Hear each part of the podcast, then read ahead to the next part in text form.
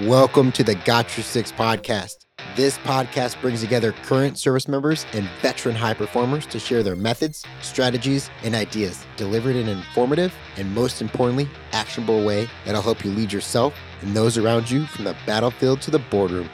Coming to you every episode, I'm your host, Tony Nash, and into the breach. Nothing mentioned on this podcast is an endorsement or opinion of the Department of Defense.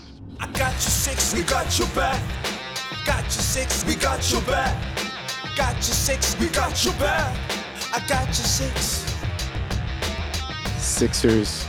There's many hats that our guest today wears. And when I was going through and doing my research, I had to pick just one. So I narrowed it down to the father of Echelon, right? The military energy drink engineered, modified, tested by military uh, personnel.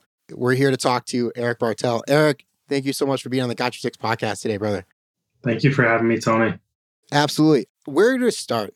We were talking before we got on the adversity you've overcome throughout your life, being able to leverage, you know, having a, a career ending injury in the military to then continue to come back to the community and benefit it. Where does that come from? Is it from being raised by your mom in Chicago? Or is there somewhere else where you kind of continue to tap into and use that to propel you forward, regardless of what challenges lie in your path? I, I mean, to be honest with you, Tony, I've just always been kind of a stubborn bastard. And so uh, I've never really been good at taking no for an answer being told kind of where my place is. And yeah, I mean, a little bit to the degree of you grow up poor and you kind of don't want to be poor again. Um, or you have kids and you don't want your kids to ever experience that. So everything I do kind of dives into not only the security of growth and being um, irreplaceable almost depending on whatever room you're in to developing foundations to not only raise kids and raise good additions to society but make sure that they have everything that i didn't and they also understand why. As you look to continue to refine and grow your legacy what would be something you would say from your time in the army that you constantly look to or lean on that you learned along the way?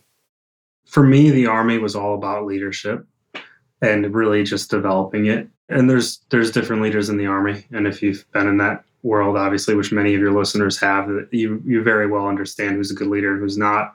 And for me, the differentiator between a good leader and a bad leader was always whether or not they're leading for the people above them or if they're leading for the people below them and I learned it very early in my career, but I always wanted to lead for for the guys below me. And so that is how I always kind of decided if I was doing a good job. Now, doesn't mean that sometimes those guys wouldn't hate me, but they'd hate me for the right reasons. It's because we were doing something hard that had to get done.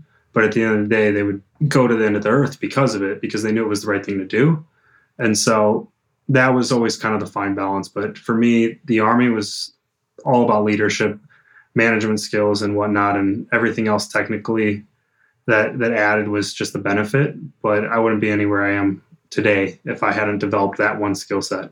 The other crucial thing that you kind of went over is your guys, your team. They knew they could depend on you. The reliability that you bring to the table of constantly showing up when they know that if there's a, a sticky situation, you're there rolling up your sleeves together.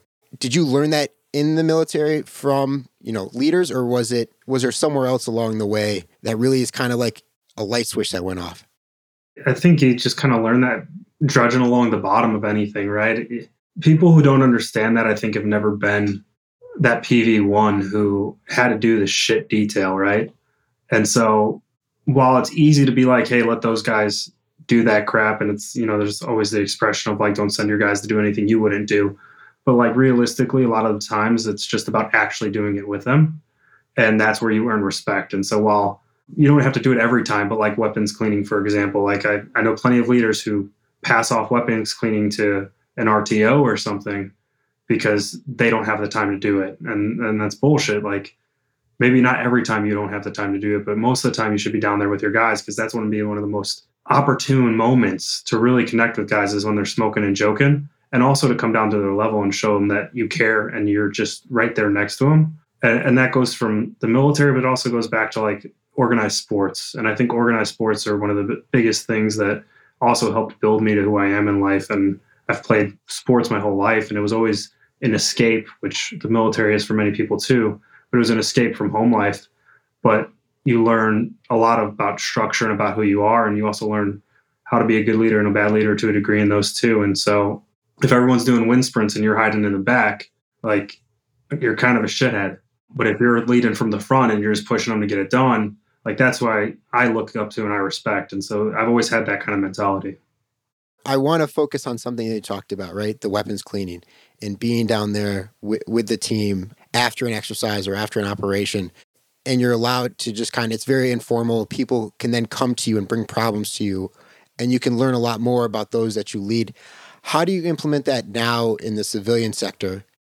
I mean, it's been scaled a lot more digitally, right? But it's as simple as like if we have athletes, like one of the biggest things I think people enjoy our brands for, and we're by no means big brands, right? It's the accessibility. But it goes back to what you were talking about initially is like if someone feels like they need to get a hold of me with something important, they text me or they, they shoot me a DM. And nine times out of ten, like I can see that there's importance to this and I can I can catch it before it gets shuffled down to the bottom. And like athletes wise, like people who are within our organization, whether or not they work for the brand or not, if they are if they're out there on the weekly pushing our brand, nine times out of 10, we have a group and it's a group message and ideals are sprung back and forth. Everyone feels like they're a stakeholder in the success of this. And that's what I look at like on the brand side, on the on the building side of a business. Like if your people don't feel like they're a stakeholder, they just are looking for a paycheck, then you're doing something wrong. And that goes back to what you were talking about initially is people then roll up their sleeves to push and take they they assume risk along the way knowing what the overall purpose and end state is.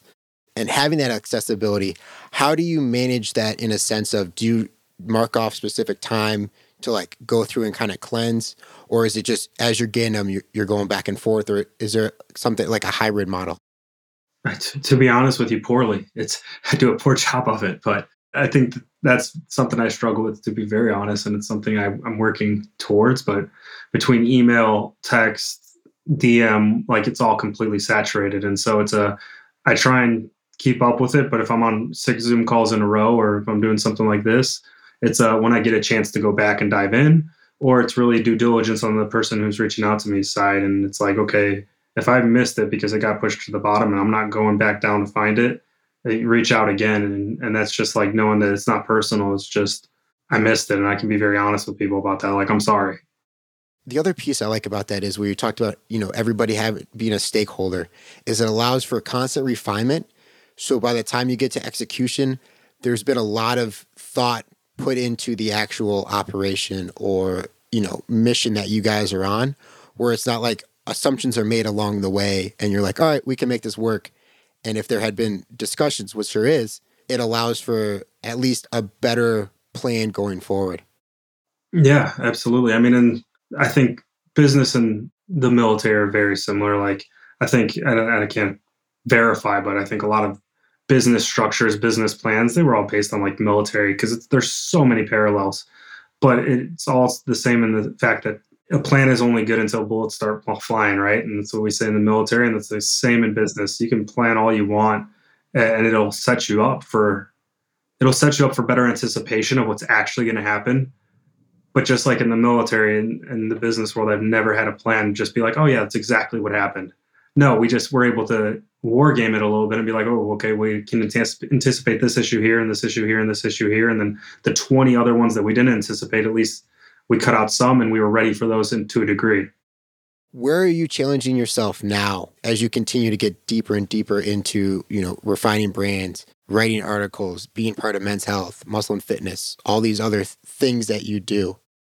I think the biggest, um, I don't even know if it's planning as much as it's execution side is prioritization, right? At the end of the day, there's the people that learn how to say no mindset. There's the people of whatever other mindsets there are out there. It's more so just like all of us have the same amount of hours in a day. And it's how do I prioritize what I think will have the most return on investment? And from the brand side, that's really important, obviously, because we're building a business. But then I have all the extracurriculars, like you said. And so it's like, okay, well, is me continuing to do men's health a value add for us building this brand? Is me working with this other organization a value add for building this brand? And and a lot of what we do is is that and personally that's kind of a lot of what i take into it. So i turned down a lot of brands that one for me to work with a brand like on the like influencer creator side what's utterly important is that i actually care about that brand or use their products. And so like most of the time if there's a brand just kind of cold reaching out i'm like i would never use this product. I'm never going to promote your brand. There's just there's it's not there and i don't care about the money to that degree. Um, it's more about the authenticity. And so people respect that, at least I do. And when I see people out here pimping 20 different products every different week, I'm like, okay, I would never take your word on anything. And so that's part of it too. But it's really just like, okay, only taking on so much a lot of it is also building teams to help develop stuff. And so, like on the fitness side, I have a, a, team that helps me with the fitness stuff, whether it be programming, whether it be that other other entities, whether it's this or that. On the men's health side, obviously, writers that help, muscle and fitness writers that help. And so, it's not doing it all. And that's, I mean, that's how anyone is able to wear multiple hats without just either burning out completely or or just like doing a shit job. But like for me, my primary hats are dad and and husband and so then it comes business then it comes fitness then it comes anything else that even fits in the mix and sometimes those there's just no more room for hats and sometimes there is it depends on what the other four hats are are doing as far as bandwidth and that was my next question you already kind of led into it is you made sure you were you're calculated when you align your values you're intentional about your values and what is the top priority and then how everything else kind of shakes out and you're not concerned with delegating tasks out to other people as you build your teams, which I think is critical because a, a, lot of what people do, especially high performers, they want to put all of this on their shoulders. But what you are doing is you're allowing for systems to continue to endure as you look at other opportunities and grow so that the organization isn't left flat if you were to like kind of pull out for whatever reason. Completely. The idea is, and don't tell anyone, but the idea is to make myself almost replaceable at the execution level. And and that's the goal I think people miss is like people who are perfectionists or whatnot, they they want to be in everything. And it's like I don't want to do any of the execution. I only want to build strategy and develop plans. And then I want everyone else to execute. I, and if I'm doing that too, then it means I'm not I'm not learning, I'm not building insights, I'm not building new strategies because I'm too far in the weeds executing. And don't get me wrong, I go to pretty much all of our events. I plan a lot of our events and help with the logistics of them. Um, but at the end of the day, that's never the goal. And so it's like, how can I bring someone on and not pad them so that they don't fail? I actually would rather have them fail a ton in the beginning because then it means they're going to learn faster and then they're going to understand that job hopefully better than I even do in the long run. Do you think as you build teams and you bring people on and you allow for failures to occur and allowing yourself to kind of pull away is that what has really allowed you to live this this life intentionally? Or is there some other behavior or habit that you've instilled that has really kind of improved your life? I think i've just done a really good job of surrounding myself with the right people to be honest i i can't say that a lot of it doesn't have to do with luck to a degree of like being in the right place at the right time. And I think that's exactly it. It's like if you're constantly trying to show up and be in the right place at the right time, then then luck happens. Um, I don't think luck happens to to people who don't put in the work for sure. But the it's crazy. The more work you put in, the luckier you get. Like that saying. And I'm a big proprietor of that. And then the other part of it is just I really do try and surround my people or myself with people who care as much as I do. It's team oriented people, and I, I'm lucky enough to be on that side of organization where, you know, sales side is dog eat dog, right? But marketing and and and community in general, which our organization is unique in that we have a community department completely separate from marketing.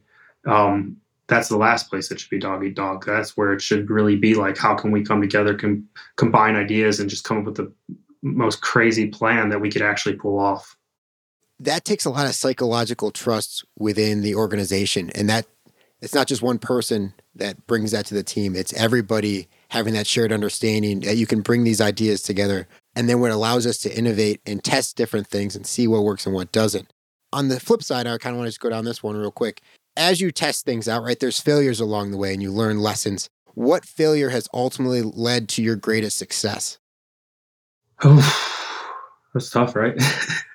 I would say, honestly, probably tearing my meniscus. And, and it's not a, I guess, mental failure as much as a physical failure.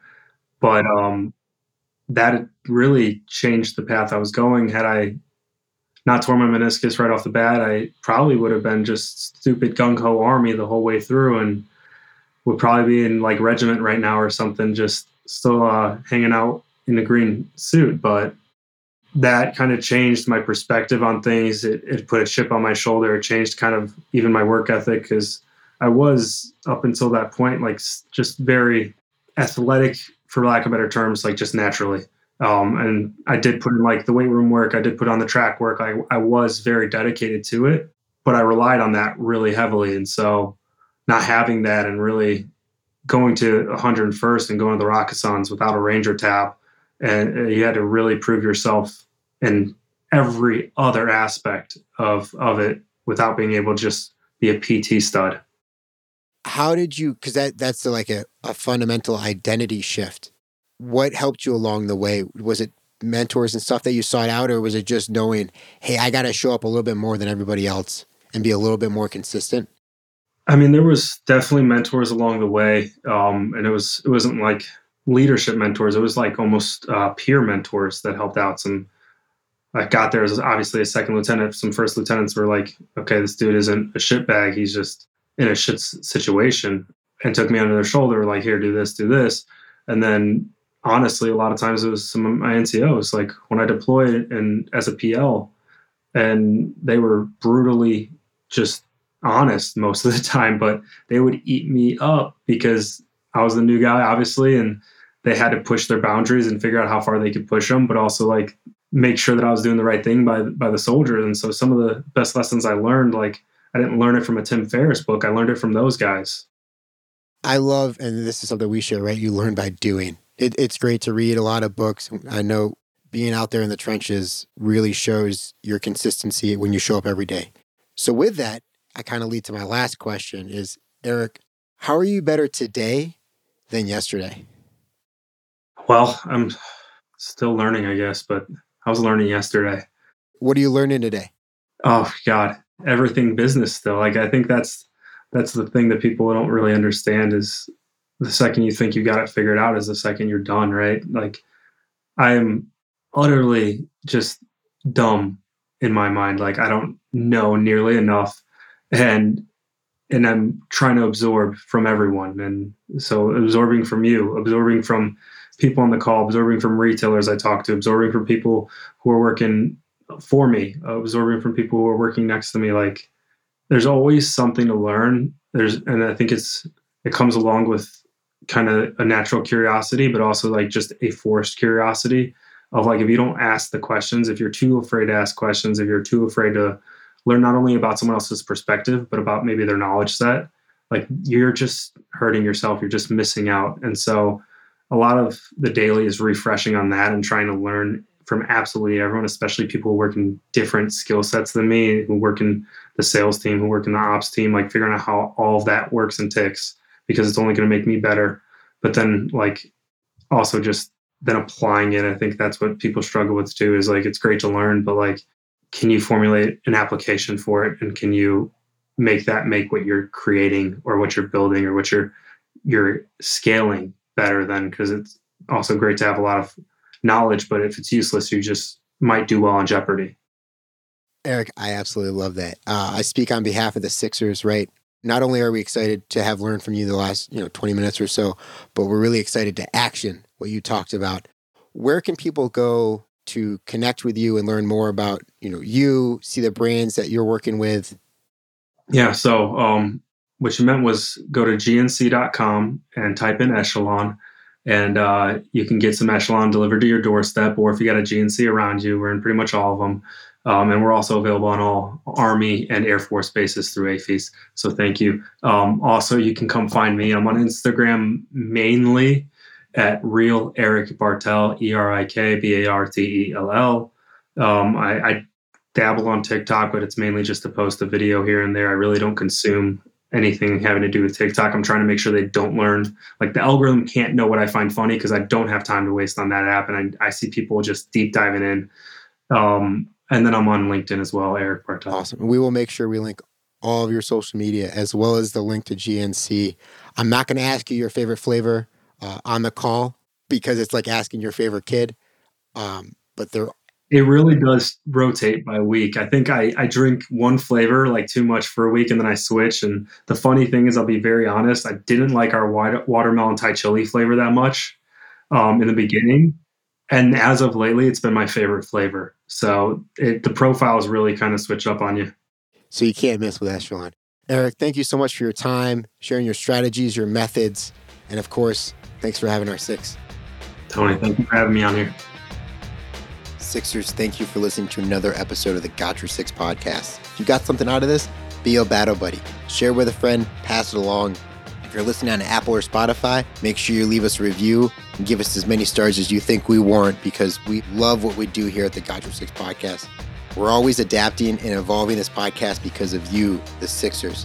And if you're listening on Spotify, hit that follow button. You'll never miss an episode when we drop new ones every Monday.